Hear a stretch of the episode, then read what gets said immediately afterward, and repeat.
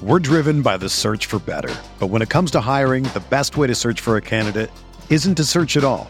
Don't search match with Indeed. Indeed is your matching and hiring platform with over 350 million global monthly visitors, according to Indeed data, and a matching engine that helps you find quality candidates fast. Ditch the busy work. Use Indeed for scheduling, screening, and messaging so you can connect with candidates faster.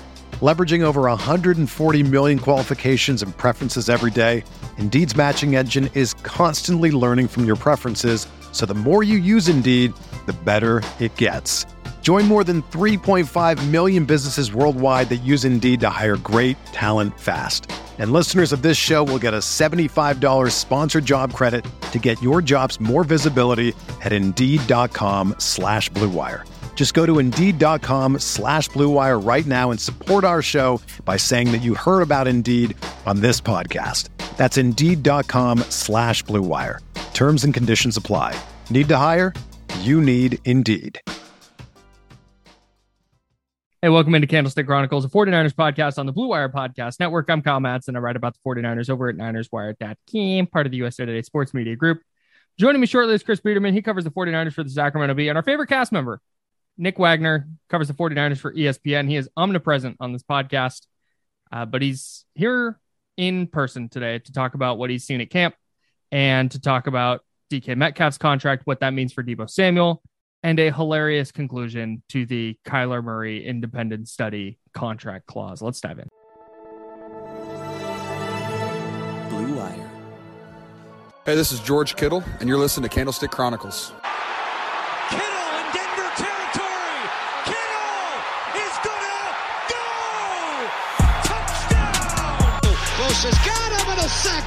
Inside the 30-yard line. Nick Bosa drops Aaron Rodgers for a 13-yard loss. Quick pass caught by Kittle. He dives and he's in. Touchdown 49ers. All right, big news, guys. Kyler Murray has had the independent study clause removed from his contract, which is the only way this could have gotten funnier. Like it was already super funny that the Cardinals wrote into his contract, like, hey, no video games while you're watching film, bro. No browsing the internet. And then it became a big deal, and they just went, eh, all right, we're erasing that. And then leaked it to a reporter that they're mo- like, dude, it just magically disappeared the whole sentiment the whole idea it just it just vanished into thin air and it never happened so now it's a non-issue right I just I love the idea that like they're just gonna keep adding it and taking it away based on like public reaction. So like everyone's gonna make fun of them now for removing it, and then they're gonna put it back in. Like, oh wait, now we're getting made, and it'll just be like this ongoing bit that they do over and over because they because they're just doing it based on public reaction. That's, that's either what- that or they have to lean in. They- It was they have to lean in now and put it in every player's contract and be like, no, it's just standard. Or just put it or The just They Cardinal all like, way. Tyler's iPad. That's This is the so Cardinal that's like way. go over to his house to do it. or just every contract they sign going forward leak to a reporter saying there is no study independent study clause in this deal oh, that's funny. Control F, independent study. Damn. oh man. Anyways, that's just that's so per like that makes it, it they made it so much worse because Yeah. Kyler came out on Thursday. I don't want to spend hella time on this, but Kyler came out Thursday, did an impromptu press conference, talked about it. Was like, all right, man, whatever. Like, it's there. Like the damage is done. Yeah. They just can't tear up the contract now if he doesn't study hard enough. yeah the toothpaste is out of the tube he was upset because everyone was talking about it but like it's not a great look for him to be super upset and defensive about it because it's in the contract that he signed Right. and it's not it's not uh, it's not the reaction's fault that people are reacting to what's in his deal that he negotiated and he put pen to paper on. So you know i think it's you know these are these are the reasons like examples of why i think people are just skeptical about kyler murray in general. And i think now we also have reason even beyond what we already thought about the cardinals we have more reason to feel not great about them going into the season with you know their their head coach and ownership and general manager situation. People had questions about Kyler Murray before, like his height and things like that, but you didn't hear a lot of like, "Oh, I don't think he studies enough." Because who, who are we to say that? The Cardinals are the one that brought that to the forefront by putting it in the contract that, as Chris said, Kyler Murray signed. So, like, you can't be mad at people for reacting to a thing that was not started by the people. It was started in house. And yeah, you probably didn't want that to leak, but it clearly did. And clearly it got leaked again that it's now been removed. I'm just, like I said, I, I would like it just to be kind of inserted and taken away, like almost as a bit, just like an ongoing thing. Maybe make it an incentive, you know? I need after their first loss, they need to put it back in. Like, we don't think he studied enough this week. The first, We're the first thing, back. the first thing Cliff Kingsbury says in his post game press conference. Yeah, I think this week we we really need to reinstitute the independent study clause, not only for Kyler but our defensive guys too. Kyler Murray stats for the week, you know, like 16 of 40, 138 yards, 2.1 hours of study. it's like There's a there's a a coincidence, guys. there's a the the relationship between hours of study and touchdowns thrown is directly proportional. Yeah. Four hours, four tutties. Mhm. That's how it works. Yep. Anyways, Let's talk let's about talk camp. about stuff. Yeah, or let's talk Deebo about Samuel actually. yeah, let's talk about stuff that actually matters for the 49ers. DK Metcalf signed a contract extension with the Seattle Seahawks, three years, $72 million, 58 million, 58.2 million guaranteed. The most ever guaranteed for a wide receiver, the most ever guaranteed for a non-quarterback edge or left tackle. If my if my numbers are are correct there. This obviously impacts 49ers, A, because DK Metcalf is now in their division, either through 2024 or 2025. A little bit of confusion there. But DK Metcalf and Deebo Samuel, of course, share an agent. So now it's like that's the last domino to fall before a Deebo Samuel deal was going to get done.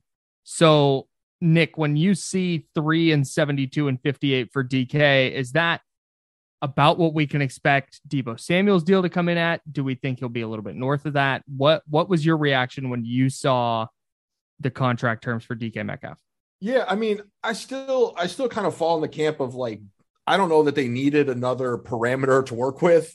Like DK Metcalf guys is the sixth wide receiver this offseason to sign a contract that gives him 24 plus million dollars annually. So like they don't it's not like they need oh wow we now we've really got it. It was that sixth one that put us over the top. We know what the deal needs to look like now. So I don't think that necessarily matters. I think what's interesting here is if you want to talk about contract length and term um, because it's been reported one of the things that's come out on the DK Metcalf thing is oh he gets to hit the market again at 27 28 years old whatever that is that's clearly being pushed by the agent because he likes the idea of getting another bite of that apple and I have heard and I know others have reported that that's something Deebo Samuel is interested in, not necessarily in terms of the contract length, although that would play into it, but more so in terms of, you know, we had these conversations about his usage. Um, and, and I think that's one of the things, one of the reasons that Deebo Samuel has some concerns about being used as much as he was as a running back last year is because he would like to get to another contract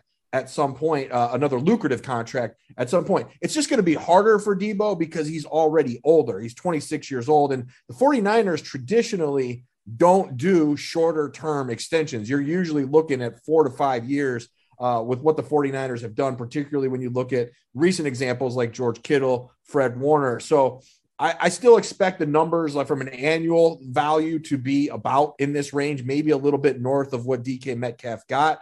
Um, but I think the guarantees and the term are still going to be kind of the interesting thing to get. But maybe this, in terms of at least guarantee, is something to play off of. But um, yeah, I, I, I don't know that this necessarily moves the needle too much in terms of oh now the Niners feel like they can get it done. If nothing else, it just frees up Tory Dandy. You know he, he's got this is the last domino for Tory Dandy to knock out before it's all said and done. Yeah, my first thought when seeing the contract was, man, if I'm the 49ers, I would love to sign Deebo Samuel to this contract, right? Because I think ultimately, when you look at the issues that they've had with some of their big contracts, they've been too long. Like Dee Ford's contract was too Mhm. long, and the team essentially made it longer by restructuring him before last season.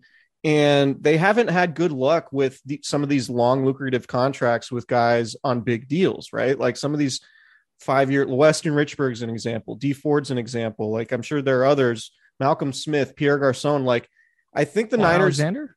Kwon Alexander, yeah, that's a good one. So I, I think what the 49ers could learn from this, and, and I don't know if Deebo Samuel's camp would be willing to do a three year deal or a three year extension. But I think that's kind of the sweet spot, right? Because you get Deebo Samuel for you know two or three more years, depending on what's guaranteed. DK Metcalf essentially has two of those years guaranteed with that $54 million number or the $58.2 million number.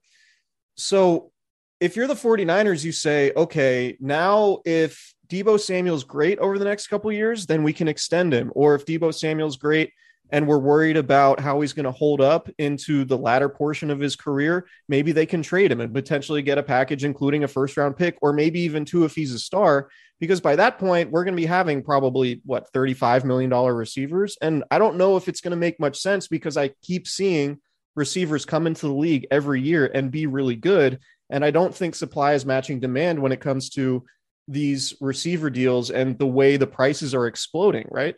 So I, just I think a three-year deal would make a lot of sense for the 49ers. And I think it would make sense for Deebo Samuel for the same reason it makes sense for DK Metcalf in that he can get another bite of the apple sooner um, rather than you know having to wait out the the fourth year, or the fifth year of that contract while the 49ers would have more short short-term flexibility and not be killed from a salary cap perspective if Deebo Samuel were to get hurt like some of these other big contract guys that they've had. Yeah, I would, I would I would push back just a little bit on on what Chris just said, at least in terms of the from the 49ers perspective. Only not because, not allowed on this podcast. Yeah, sorry, it's too late. You already invited me on your, your mistake. Uh, but but just the idea that the 49ers would benefit from doing a shorter term contract. I, I think for them, it's not just about setting things up for you know, oh, we, we he'd get another bite of the apple, and we probably wouldn't want to afford him then. But you would actually, if he is still very good, if you sign him to a four or five year deal, that's a bargain at that point. If you say if the contracts go to $35 million a year, then that's a bargain. The other thing I would say is to your point about the guys who haven't worked out on the longer term contracts, which is true. A lot of that's their own doing. You'd like to think they've learned their lesson in terms of some of the the renegotiating and kicking the can down the road. And with the salary cap exploding the way it's supposed to, I don't think you have to worry as much about doing those renegotiations where you are kicking the can down the road a little bit more. So I think the 49ers can think of it more in terms of, okay, maybe we're paying him a little bit more on the front end of this, but on the back end of this, this might be a little bit of a bargain. Of course, the question then becomes if Deebo's still killing it three years from now, he's probably going to want an extension and, and, then you might have to revisit right. that conversation that way. But i just think in terms from the 49 if you're looking at from the 49ers perspective a four or five year deal makes more sense. And the way they structure those deals anyway more often than not they can get out of them after two maybe three at the longest. Um, but but then again you know if you renegotiate that that takes that away. And that's what you've seen. But you see that more often with the guys you mentioned were free agents guys they brought in from the outside. Right. Kind of came in with issues as opposed to the Fred Warners, the George Kittle, the in-house guys that they're re-signing. Yeah, Deebo would be if they sign him through 2025. Deebo would be 30 when free agency comes down in 2026. And with the way his body already is and the number of hits he takes, the way he takes hits, like that's I don't I don't know. It just feels a lot different than the DK Metcalf situation where, yeah, DK is going to be 28 when he hits free agency. So he'll get another big contract. But man, D- DK Metcalf's also never missed a game. Right. Right. So Deebo Samuel, the numbers are actually more similar than I thought. Deebo's got 30, 3,148 all purpose yards, 21 touchdowns in three seasons. Metcalf has uh, 3,187 total yards and 29 touchdowns. So that's okay. So that that's that's one of the interesting things to me when you look at just a the availability, yeah, 49 games to 38 over the last three years, and then you just look at this receiving production. I feel like you can't factor in the rushing as much if Deebo is going to say he doesn't want to run anymore. Like you just I don't think you can. I still think he's going to. Like, I still, I, I don't envision any scenario. And I thought it was notable when Kyle Shanahan was so stern when he said on Tuesday, um, I had a conversation with Deebo and we're on the exact same page and didn't elaborate beyond that. I I have a hard time believing Kyle Shanahan's going to be like, okay, it's third and four against the Rams in the fourth quarter, and there's a clause in Deebo's contract that says don't run the ball as much. I just don't see him not I don't see him thinking that way. Like he like he's going to call a running play whether he like if he wants to, he's going to do it. And so mm-hmm. I think it's probably going to come down to incentives. I don't think there's there are going to be like decentives for the 49ers to um, to not use Deebo Samuel in the running game. I think overall both it, it's important for both sides to keep Deebo healthy. Um, so they'll try to veer away from it as much as they can. But if it when it comes down to it, and it's a playoff game, like when in Dallas, when Deebo Samuel asked Mhm. for the ball, they're going to give him the ball. So Right. um, we'll we'll see. I think Nick has something to say on that. No, I was just gonna say I I I, I, I agree with you on this one, Chris. I, it's it, there's a happy medium to be found here for Deebo Samuel, where you know it, people act like last year was the first time he was used as a running back, and I guess technically it was at least in lining up in the backfield and playing that position, but they used him on running plays a, a lot. Eh, I shouldn't say a lot, but a decent amount before that. It was just a lot of jet sweeps, those little pop passes that count as a pass that Chris hates that, that they're counted as passes, but they but they're basically He run. a- he's on a crusade against that Chris counting as a really pass. hates those. I hadn't even I thought about Niners that, do it like, in a almost long time. exclusively with Deebo next year, just to see Chris be upset about it. But but that but that was kind of like they sprinkled it in, right? That they did line him up in the backfield a few times previously, but they sprinkled it in. And then last year it was just such a drastic thing, but it was all born out of necessity. And that's that's what I don't think people understand is they were so banged up at running back. A lot of it was like, well, Deebo, can you can you do this? And then he was really good at it. He scored touchdowns almost every time he did it. It seemed like for a while there. So um, I think there's a happy medium to be found there, and I think that is why um, that is I think where they'll come in. I think that's probably the same page that Kyle Shanahan is referring to of hey, you know, we're still going to do this. And Deebo, name me a receiver in the league that doesn't want the ball. You know, Right. he's gonna he's going to want it in certain situations, like you said, Chris, and, and I think that they can find that middle ground that keeps everybody happy. Can I, I just say my piece on the pop pass thing? Deebo Can I say Samuel. my piece on Deebo first? Sure, go for it. Please, okay, thanks. Uh, Kyle, It's just real quick. Thank It's just real No, quick. Take your time, Kyle. It's fine. for Maybe the you'll listeners. They might not Maybe know what I'm talking about about. it. Go ahead. I think I think you can get to the like rushing numbers Deebo had last year was at 59, 365, and eight, but spread out over 17 weeks instead of 53 of those carries coming in the last eight games or whatever it was. Yeah. And I think that is a lot more reasonable than the workload he had in the back end of last year.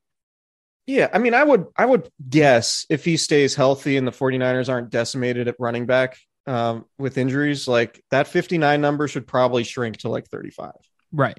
right? Like two a game or something, Right. Something in, in that neighborhood. So my piece on the pop Okay, passes, You do that, and then I have an update on the Kyler Murray thing. Deebo, okay, Deebo Samuel is excellent after after the catcher with the ball in his hands, right? Like we know that that's undisputed. What would annoy me about the pop passes is he technically gets yards after the catch for pop passes. Kyle Shanahan installs those as running plays. He considers them running plays. So I'm not here to diminish what Deebo Samuel is after the catch, but when you see some of the stats that are like Deebo Samuel's incredible after the catch, it's like half of his YAC yards come on running plays. That's it. The- Your the- the- crusade is the to say that Deebo Samuel is not good after the catch. the stats are not an accurate reflection of what's actually happening. Is Stunning point. take. That's all. That is all. Uh, We're driven by the search for better. But when it comes to hiring, the best way to search for a candidate isn't to search at all. Don't search match with Indeed. Indeed is your matching and hiring platform with over 350 million global monthly visitors, according to Indeed data, and a matching engine that helps you find quality candidates fast. Ditch the busy work. Use Indeed for scheduling, screening, and messaging so you can connect with candidates faster. Leveraging over 140 million qualifications and preferences every day, Indeed's matching engine is constantly learning from your preferences, so the more you use Indeed, the better it gets. Join more than 3.5 million businesses worldwide that use Indeed to hire great talent fast. And listeners of this show will get a $75 sponsored job credit to get your jobs more visibility at Indeed.com slash Blue Wire. Just go to Indeed.com slash Blue Wire right now and support our show by saying that you heard about Indeed on this podcast. That's Indeed.com slash Blue Wire. Terms and conditions apply. Need to hire? You need Indeed. Hey, it's Kaley Cuoco for Priceline. Ready to go to your happy place for a happy price? Well, why didn't you say so? Just download the Priceline app right now and save up to 60% on hotels. So, whether it's Cousin Kevin's Kazoo concert in Kansas City, go Kevin, or Becky's Bachelorette Bash in Bermuda, you never have to miss a trip ever again. So, download the Priceline app today. Your savings are waiting. Go to your happy place for a happy price. Go to your happy price, Priceline. quick update on the Kyler Murray Arizona situation. The Arizona Cardinals have released a statement. Hang on. oh, we got It's now been quoted by Ian Rapoport with the official statement. After seeing the distraction it created, we have removed the addendum from the contract. It's just the addendum. They don't say which one. It was clearly perceived in ways that were never intended. Our confidence in Kyler Murray is as high as it's ever been, and nothing demonstrates our belief in his ability to lead this team more than the commitment reflected in this contract. Should Okay. they have a press conference to address this? Like, you think Steve Keim should sit down in front of reporters and they should talk about it for half an hour? I think they need to go full presidential style with Kyler sitting at a desk with the contract in front of him and the 14 pens and Steve Keim and ownership and freaking Larry Fitzgerald and like Kurt Warner and David Boston and they- Andre he- Wadsworth. thank you. On, yeah, that guy. is a Aeneas person. Williams? Aeneas, oh, Aeneas Williams. How could I forget? Any more? Roy Green. I, I, I go St. Louis Cardinals on you if you want me to. So, Emmitt Smith. Albert Pujols? Neil Lomax. no, um, you can go baseball Cardinals if you really want to. Yeah. Say okay. Uh that's the bit. So um I think that's what they need to do. And he just signs it with all the different pens and Ky- Kyler Murray's contract so far has been the gift that's kept on giving. I just I'm I'm here for this. I'm here for all of this stepping on ourselves. I ourselves just to I just love I love the implied blaming of the public for how they reacted. right. right. It's just When- like I, we can't believe you guys you thought this. Like, It was perceived in ways that were never intended. What, I was the love to know- yeah, intention? that's what we need to know. What was the intention? Right. like like you said, it wasn't an incentive like like, hey, like you're in the room so much we want to reward you financially. It was just plain as day, like, man, you don't put the work in. Yeah. We want to be able to cut you if you don't put like nullify this contract if you don't The- put the work. That's the team walking it back is just it's just wild to me. it's dude, like you're paying him two hundred. it's a 230 million dollar contract. At some point you got to do like the that's what the money is for thing and just tell Right. Kyler to shut up. Right. Just the, the outrage that they're expressing towards other people is blowing my mind. I, like they're more upset about this than Chris is about the pop pass thing, which is, and that's been going on for like two years. So big time stuff here. Okay, we have not ta- we have not talked about training camp yet. Let's talk Oh. about training camp because Nick's been at the two practices. Um, it's Trey Lance's team. He threw an interception today. is it now um, Nate Sudfeld's team? That you know what, Nick is it Nate Sudfeld team? You've been there. Nate Sudfeld also threw an interception today. If that if we're if we're if we're going based off of that, Hey. and Brock Purdy threw two. So You oh know my who guy, didn't? Brock Purdy. Jimmy Garoppolo. I, you know, I, I'm, I always like put the caveat on here when I talk about training camp this early because they're not in pads yet, and Right. like you guys like to wait for the structure. I like to wait for the pads before I like start making sweeping declarations, you know.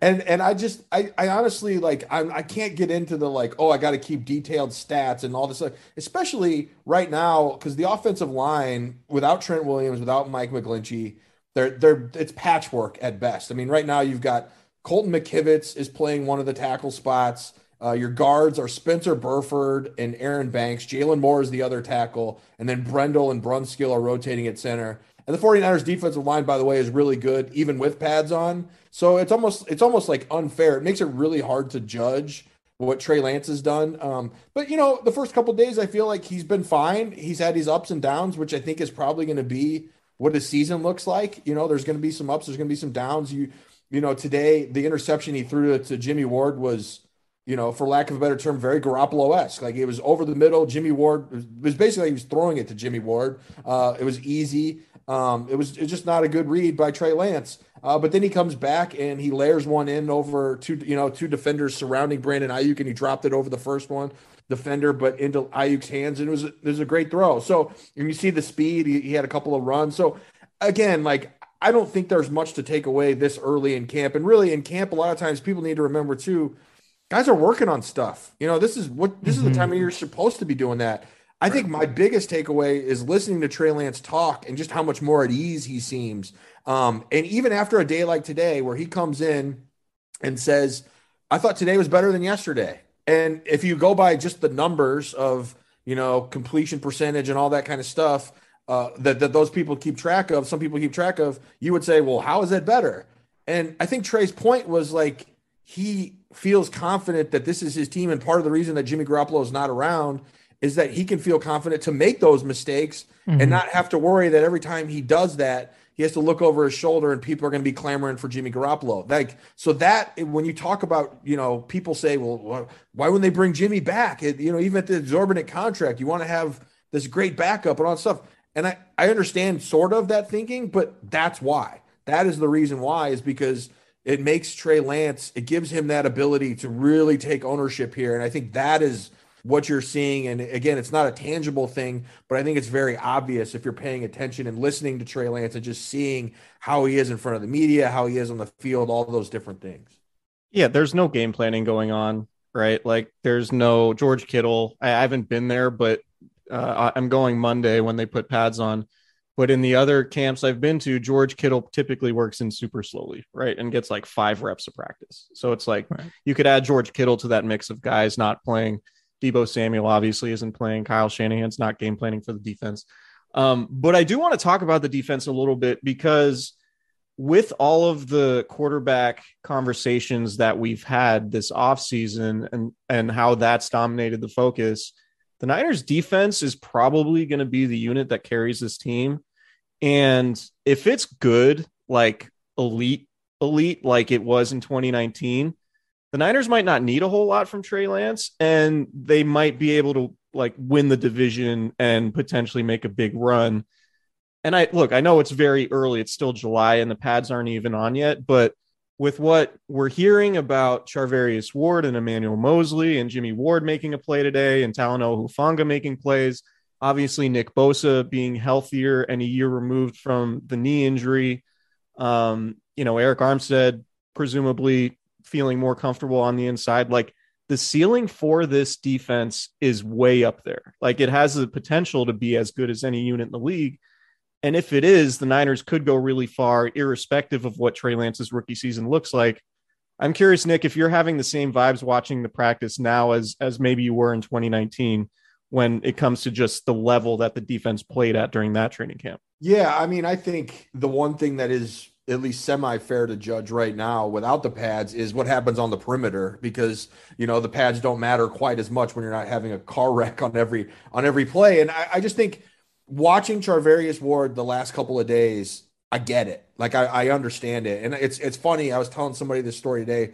Before the Super Bowl in 2019, I was talking to some people at the Niners organization, and they were they were already complaining about the amount of holding that the Chiefs were going to do on the perimeter in that in that game before it took place. Like they were like, this is what they do. The Chiefs had led the league in like you know defensive holding and pass interference and all that kind of stuff. And Charvarius Ward was one of those guys that was on that team that was guilty of it. But I was told that one of the things that has really elevated his game because he was already a good player is that he has gotten much better in terms of his press man abilities. And you can see that on the field and you can see that he understands how to use his hands well at the line of scrimmage. Um, and maybe some of that is just learning how to cheat better. I don't know.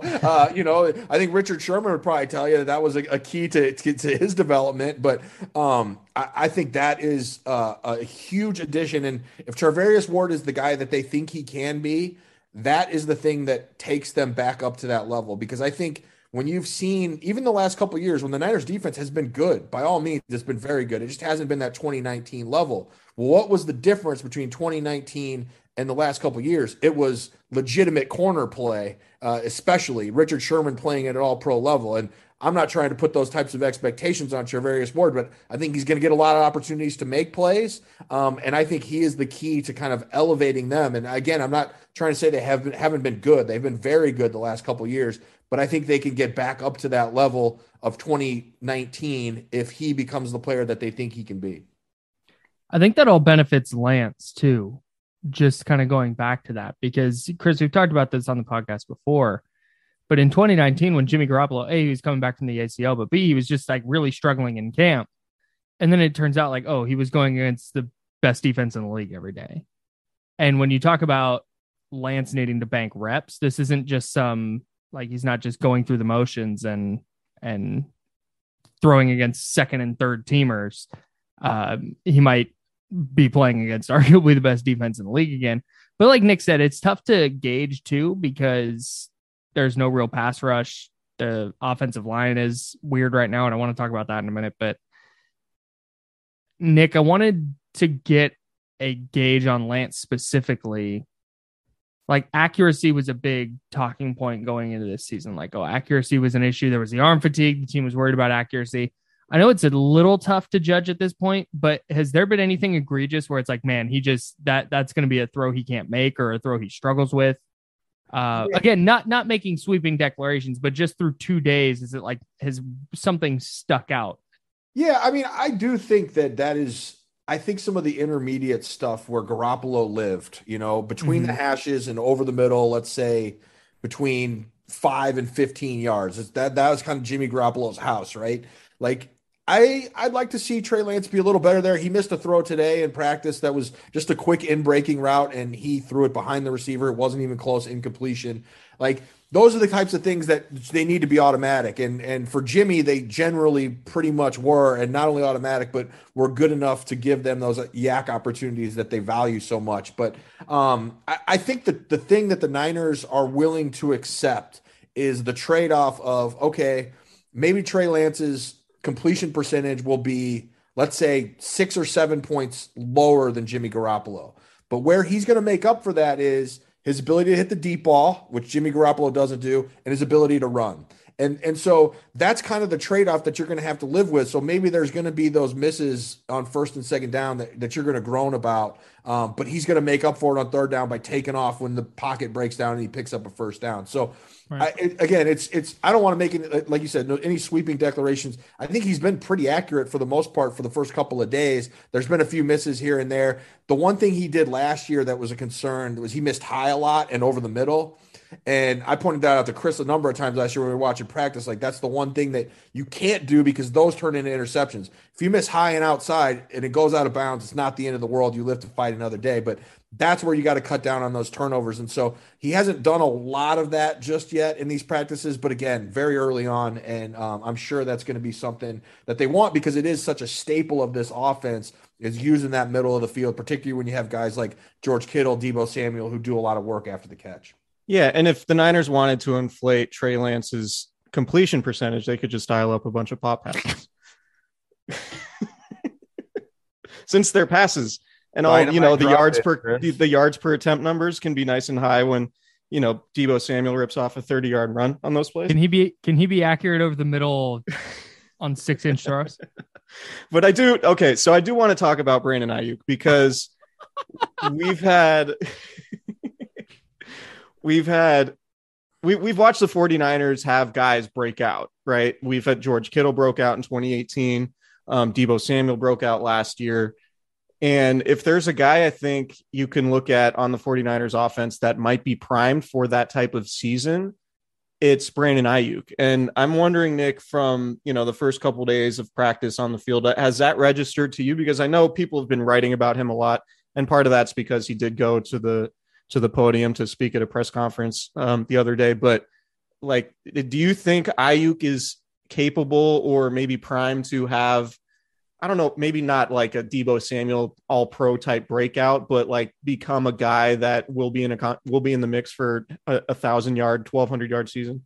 Yeah, let, let, me let me put the uh, important warning on the on the beginning of this is I'm I'm the idiot who thought he was going to do that last year. So right. just take take take the following with the I did too. Yeah, take the following, but you know he did taper off kind of as camp went along. But I will say I will I will double down on it and say I do think it happens this year, and I think part of it first of all is he and Trey Lance have basically been tied at the hip. Those guys, those guys spent the off season together essentially. Um, I, they've they're clearly very close. Here in the opening at camp with Deebo not practicing, Brandon Aiyuk is the number one wideout on the team and the guy that Trey Lance seems to be looking for a lot. But um, I think it was really interesting to listen to Kyle Shanahan talk about Brandon Aiyuk on, I think it was Wednesday. And he was just kind of laying out, going, really taking us back to last year when everyone was, you know, having the debate on his Brandon Aiyuk in the doghouse, what's wrong, all those things. And Kyle Shanahan made a really interesting point. He was talking about how Brandon Aiyuk's first two years in the league were the weirdest years you could possibly have as an NFL player because they had never been there had never been years like it in the world, at least as long as the NFL's been around with COVID. And it threw off his entire rookie season. He didn't he didn't get it. It threw off his second season because it was an unusual offseason, even though it was a little more normal, but it wasn't quite the same. And the point Kyle Shanahan was making was basically like how to be a professional, like how to handle your business when you are not at the facility because it's so easy when you have that buzzword for you guys structure of coming in and this is the way your day is going to lay out and you're going to be in meetings at this time and practice at this time. You can do jugs all that stuff. But when you're not here what are you doing to make sure that you're better than the guy across from you? And i think brandon aiyuk had to learn that and i think he learned last year and i think those lessons have carried over. And then this offseason was really the first one he's had where he had otas he had mini camps he had all the different the, the offseason training program all the things that are part and parcel of being an NFL player that were built in. But he also had to learn that he has to carry that over in those months when he can go away a little bit. So um, I think all that is going to add up to him being um, a weapon that the 49ers take advantage of. And I think that with after the year Deebo had and the way people already think about Kittle, Aiyuk is going to be the guy that more often than not probably gets the favorable matchups that Kyle Shanahan likes to exploit too. Yeah, and Aiyuk said it too during the offseason program. Like the thing that he really learned from last year that he wished he could have told himself was like he he should have taken coaching better. Like he was resistant to the coaching he was getting instead of embracing it. And Kyle Shanahan can be a tough coach. He can be a very harsh critic and he can be very demanding. And how you respond can often dictate how or will dictate how Shanahan responds in turn, right? If Shanahan is stern with you and wants you to be better and you internalize it and get angry about it instead of working to get better then you know that's that's not a productive way to get on the field and be a part of his offense right? So i think there's there's certainly an element of give and take there. And i think i think Aiyuk has embraced that this offseason. And and you mentioned um you know his relationship with Trey Lance like that chemistry is there. And and Trey Lance even last year made Brandon Aiyuk his favorite target in training camp. So these guys, I think, are going to work well together. Um, and yeah, I agree with Nick 100%. Like there's a real chance that Aiyuk is a guy that that breaks out this season. That's been my take when I, I know you guys get this. People hit you up and be like, hey, fantasy football question. I'm like, like I don't know, but I've just that's been my my scorching hot take is that Brandon Aiyuk is going to finish the year with more receiving yards than Deebo Samuel. That's been my. What about all-purpose yards? My go-to take. I don't. I don't know. Maybe. Yeah, I, I think it's certainly possible.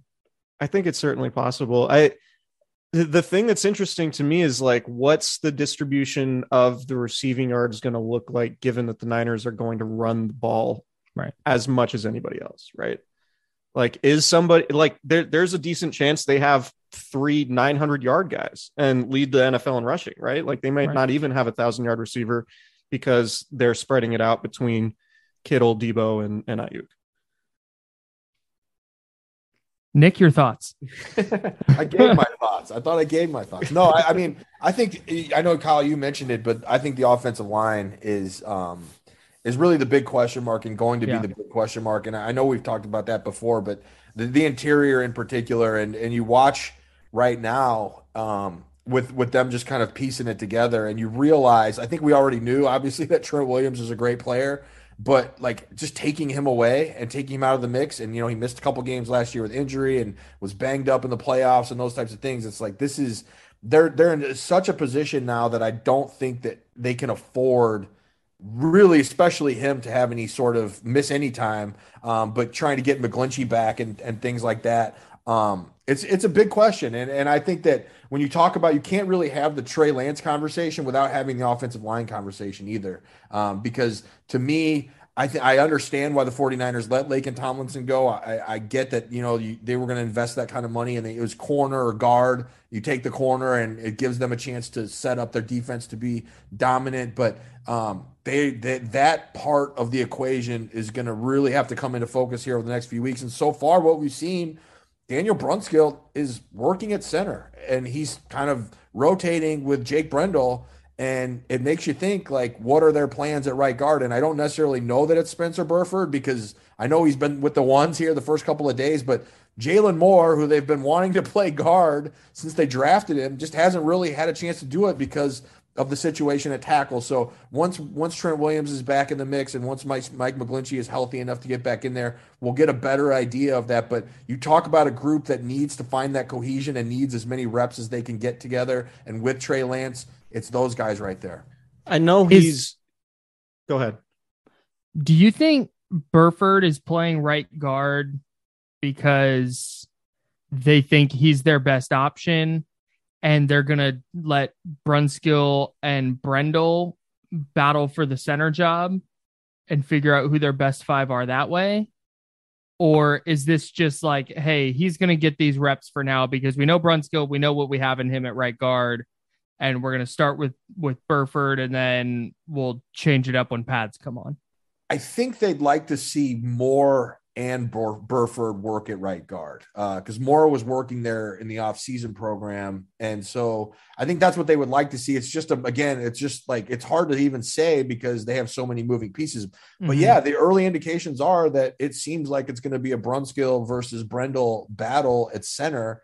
Um, and I, I don't know. It's it's an interesting it's an interesting dynamic. I I personally think that Daniel Brunskill, uh, we've seen him play just about every position, and center to me was the worst one out, out of the groups that that he's been at. Now, granted, that was in a really lost season where there's a lot of things going wrong. You can't pin it all on him by any means, but um, that seems to be what I think their ideal is. But they haven't really been able to get their ideal because if they had their way, Jaylon Moore would have been a guard last year, and you would already know if he could be your starter this year.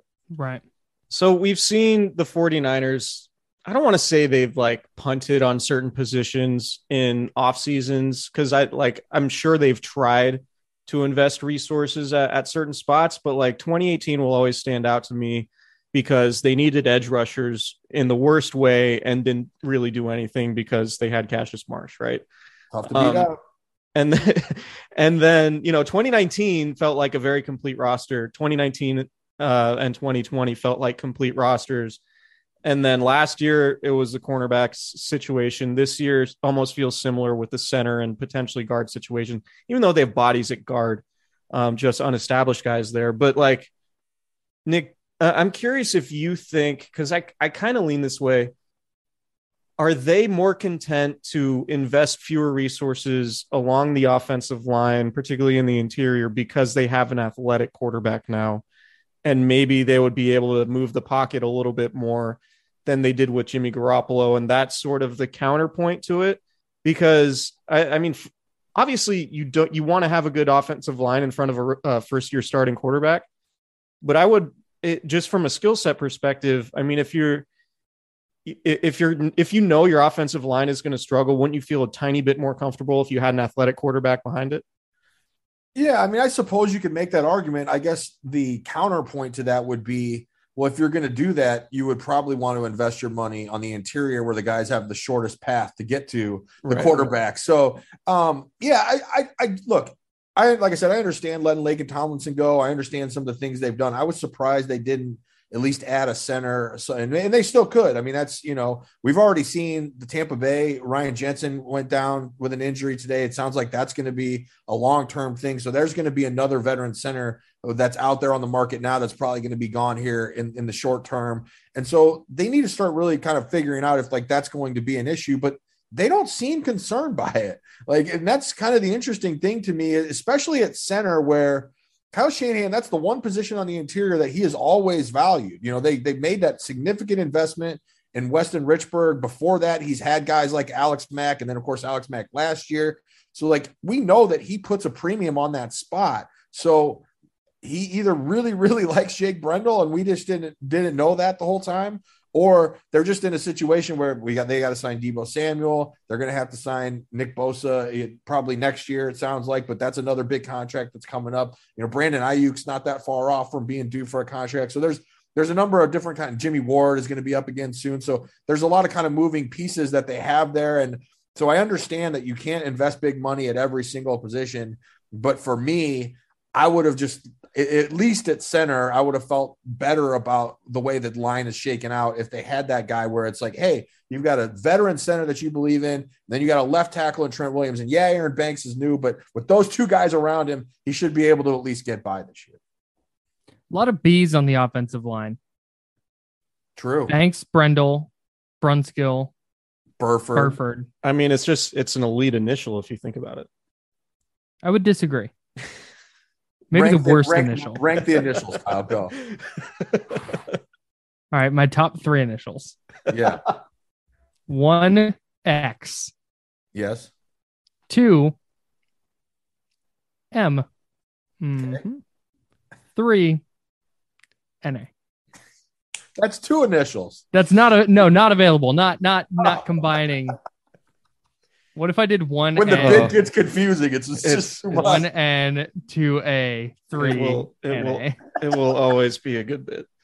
Um, the listeners, just just trust It's- us. It's a good bit. It's a really good bit.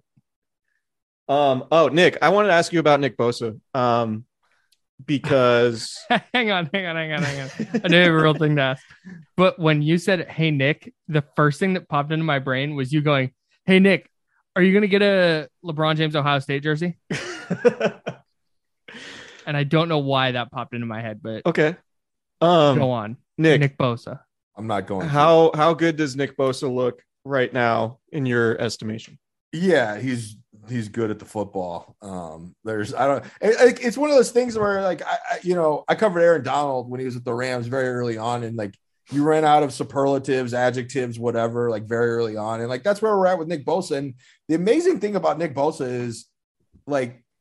I feel like the Niners should send everyone on their team that needs to like work hard in the offseason to train with Nick Bosa because he comes back in better shape than everyone. Even DeMeco Ryans today was like admittedly talking about how like yeah sometimes I find myself just watching Nick Bosa like it's the first day of camp and this guy looks like he's been playing football for six months or whatever you know like he's he's in great shape and he's he's ahead of, he's so far ahead of the game. And so um yeah it's it's it's pretty it's pretty impressive to watch. And i i i personally think this is uh, one of my bold predictions for the year. I think nick bosa is going to be the defensive player of the year in the nfl and oh uh, and and uh, that's of course the cost of that contract is only going to uh to go up but uh that is a premium position. It'll be worth worth every penny when that happens If you think Aggregators are going to be all over Nick Bosa is good, right, as ESPN reporter. at, at the football too i said in, the- in the classiest way i could For sure. And if you're Nick Bosa and you think your best football is ahead and you're not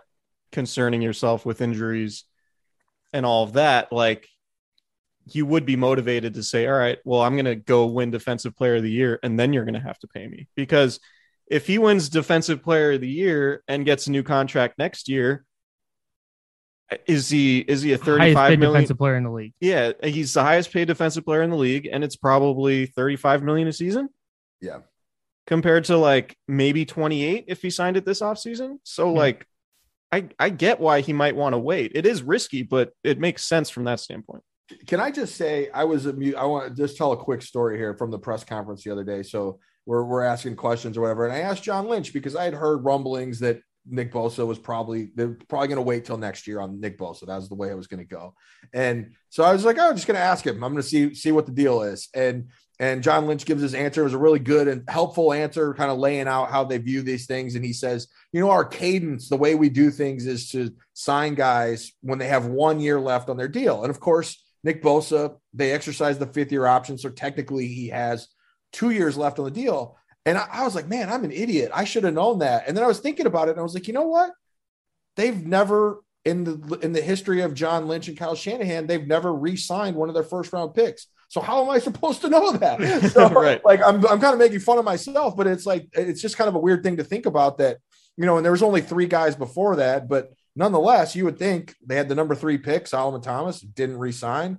And then, you know, Reuben Foster, obviously, we know how that worked out. And, and Mike McGlinchey is playing on the fifth year option now. So um, it's at least nice that they're going through this and we can get a handle on how they will handle these things moving forward. Uh, at least they hope so with, with Trey Lance and maybe even with Brandon Aiyuk. Yeah. So do you think Trey Lance is going to eventually earn a second contract with the 49ers?